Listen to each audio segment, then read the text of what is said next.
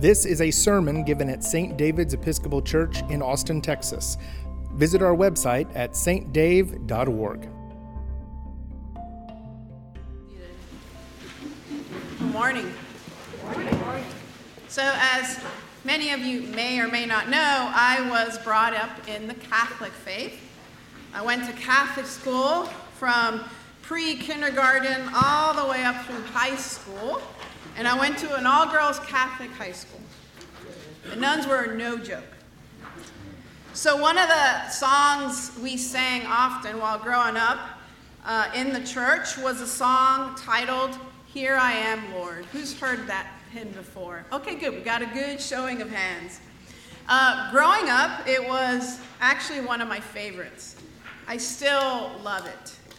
The song's simple rhythms and melody actually make it easy for us to remember the words and the music. I particularly love the words from this hymn The Lord of sea and sky, of snow and rain, stars at night and darkness bright. They are beautiful, vivid, concrete images that have helped ingrain these memories into my mind as a young child. Now, for any of you who are going to try to look for that hymn in our hymnal, you will not find it there. Uh, it's actually in one of our supplemental hymnals uh, that we've you know, borrowed from uh, the Catholic Church and from other ones that we've put into a different hymnal that we have. But singing this hymn as a child for me, it was like talking directly to God. Some of you may know the words Here I am, Lord. Is it I, Lord? I have heard you calling in the night. I will go,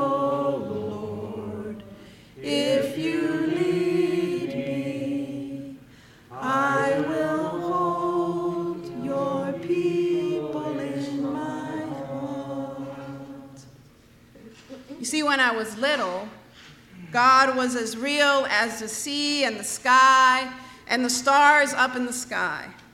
The song stirred my imagination about the places I would go and the ways in which I could be all that God wanted me to be and to do in God's name.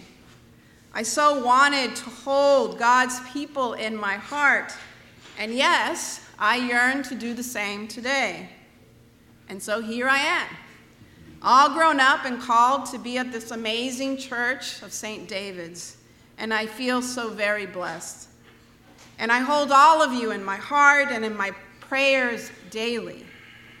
I never imagined I would be doing this today when I first sang the words to that song so many years ago for the first time.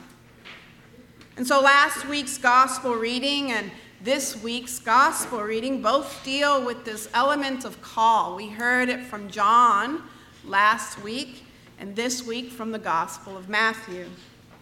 No soon has Jesus been baptized than we see him go off and gather this community around him, these disciples.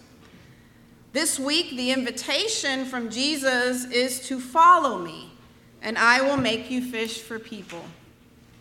Jesus does not encounter these fishermen at the temple or in any sort of religious context, but rather in the midst of their everyday life where they are doing their thing, those mundane tasks of what they do day in and day out. And so Jesus also comes us comes to us in the personal, in the everyday, and yes, within the context of this community. And just as he called those disciples some 2,000 years ago, he also yearns for us to do the same. Come with me, he says. Our carrying on the good news effectively also depends on this connectivity between each other. Will we listen? Will we pass it on?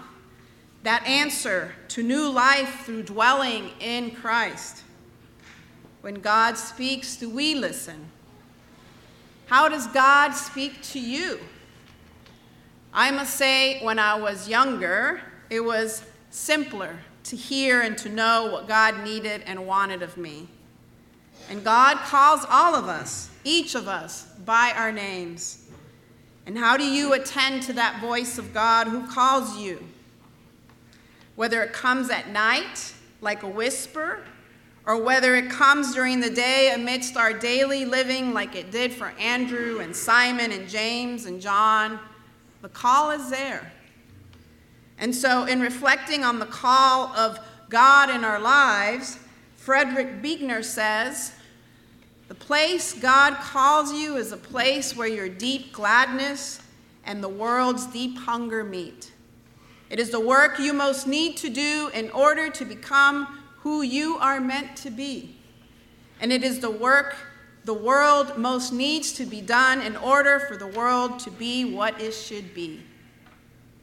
The trick, of course, is for us to be able to listen, to be able to discern amid the plethora of the noises and competing voices and callings and countless directions that this modern world pulls us in, and to be able to discern the genuine call of God.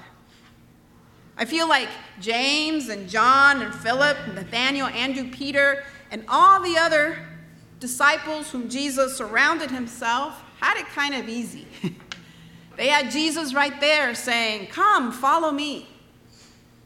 How simple it would be for God to just come up to us and to say, Here I am, come and see, help me do this. Come and follow me, and I will make you fish for people. And I want you to take note that when Jesus calls the disciples, notice what's absent. It's not about individualism or being left on your own. Instead, it's follow me and help me bring in more into this community. Help me spread the light and love of Christ. Follow me, and you will never be by yourself. Notice that when Jesus calls them together, he does so in twos, not separately. It's Andrew and Simon, then James and John. Discipleship is done in community. And when he eventually sends them off in a few chapters from now, he does so in twos. You see, God knows, Jesus knows, we cannot do this on our own. We cannot do life on our own. We cannot live into our calls, our truth on our own. We cannot follow Jesus on our own. We need each other. I need you just as much as you need me. The reality is that even my call happened within the context of a community. I'm nothing in my call without all of you. Without the work of those who prayerfully brought me here today, I wouldn't be here.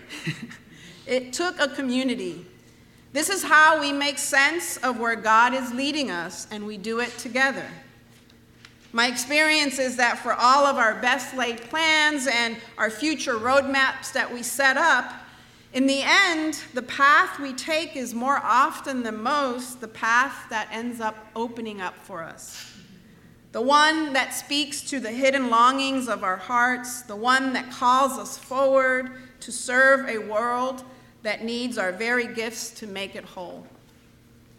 Despite what we think we want, what God wants for us comes like a calling in the night, and it whispers possibilities that we never dared could have imagined. And I, like many of you, worry about the future, worry about my daughter, worry about the future of this place. And as much as I worry about all of this, what I want, what I really want for all of us, is a life called, a life summoned, a life lived in conversation with God and with each other. A God who creates us and loves us and whose spirit living in us can do more than I can ever imagine or hope for. And if you're trying to do it alone, you're doing it wrong. So, friends, I wonder where you find yourself in today's story. Is God whispering to you? Is God tugging at your heart, calling for you, but you still don't know what it means, how are you tending to the voice of God? And so this week, what I want you to do, uh, what, I, what I would like you to do, is to share those gifts and ponder and ask yourself, what can I do to serve God and my neighbor? How can I drop the nets of my daily routine, even for a little while, and follow Jesus wholeheartedly? We are all meant to do more, to be more, for ourselves and for the world around us. Here I am, Lord. Is it I, Lord? I have heard you calling me. I will go, Lord, if you need me. I will hold your people in my heart. And so, give us all courage, dear Lord, to hold your people in our hearts and to follow wherever you lead. Amen. You can find more lectures and sermons on iTunes by searching for St. David's Episcopal Church in Austin, Texas, or visit our website at stdave.org and click on the podcast button.